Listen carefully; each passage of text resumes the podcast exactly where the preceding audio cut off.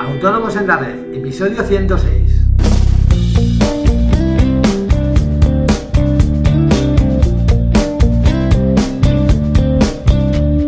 Muy buenos días a todos y bienvenidos un día más, un lunes más, hoy 15 de febrero de 2016, Autónomos en la Red, el podcast en el que hablamos de todos aquellos temas que nos interesan a los autónomos. Eh, IVA, IRPF, financiación, seguros sociales, etcétera. En esta semana voy a dedicarme a responder preguntas que me habéis mandado los oyentes y me han parecido interesantes para el resto de la audiencia.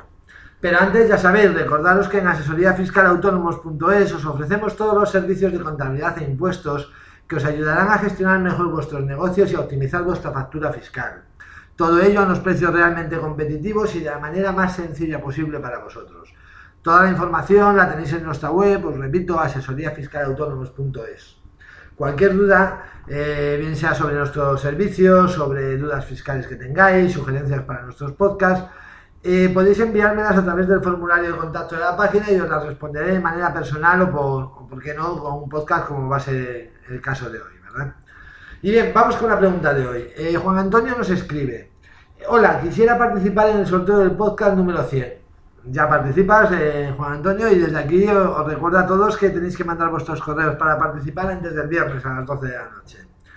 Eh, en fin, perdón, sigo. Eh, escribo desde Mijas, Málaga.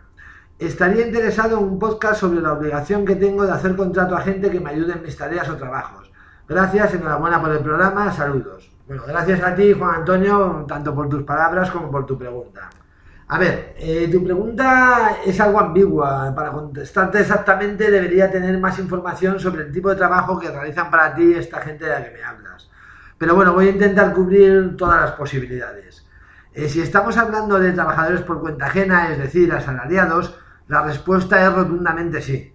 Deberías tener los dados de alta y con un contrato de trabajo sin ninguna duda, ya que si tuvieras una inspección tendrías sanciones muy importantes.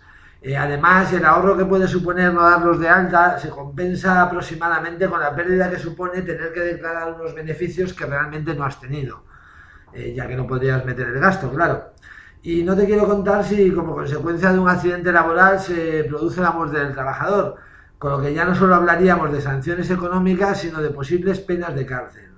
Eh, por lo tanto, en este caso la respuesta es muy sencilla. Siempre, siempre debes tener los dados de alta, trabajen una hora a la semana o, 40 horas a la semana.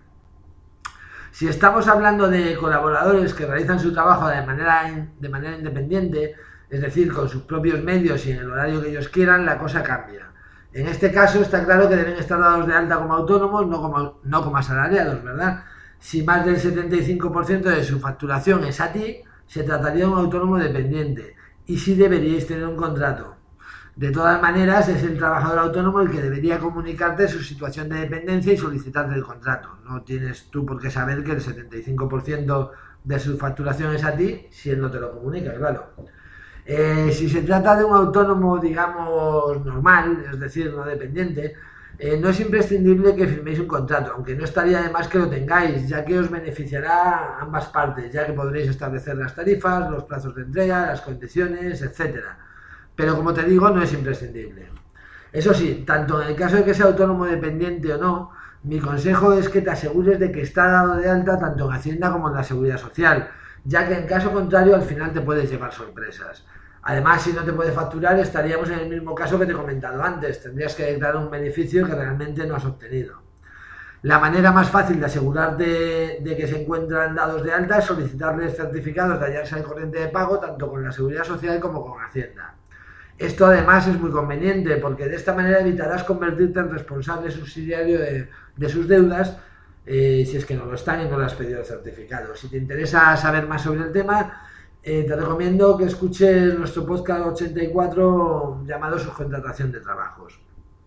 Por último, muchas veces lo que nos surge es la duda de si el trabajador es un asalariado o debe ser autónomo. Y para que te hagas una idea, lo mejor yo creo, como siempre, es verlo como un ejemplo. Eh, vamos a suponer que nosotros contratamos a una persona para que realice la contabilidad de, supongamos, tres clientes nuestros. Si el trabajador viene a nuestras oficinas, realiza la contabilidad en nuestros ordenadores, con nuestros programas y con un horario estipulado, claramente se trata de un trabajador asalariado. Eh, si por el contrario realiza el trabajo en su casa, con sus propios medios y a la hora que más le convenga, eh, claramente se tratará de un trabajador autónomo. Esto no significa que no podamos exigirle determinadas cosas, como por ejemplo una fecha de entrega, ¿verdad? Pero cómo se organiza ya es cosa suya. Por último, si es dependiente o no, también será cosa suya, ya que es él el que debe comunicárnoslo. Y bueno, esto es todo por hoy. Eh, espero que haya aclarado tu duda, Juan Antonio, y ya de paso la de muchos de vosotros. Como siempre, agradeceros vuestras reseñas y valoraciones de 5 estrellas en iTunes, pero sobre todo muchísimas gracias por estar ahí, por vuestro feedback, que para mí es valiosísimo y me ayuda a tratar los temas que os interesan, como es el caso de hoy. Eh, nos vemos mañana con una nueva pregunta de otro oyente que espero sea de vuestro interés. Eh, como siempre, en Autónomos en la Red. Adiós.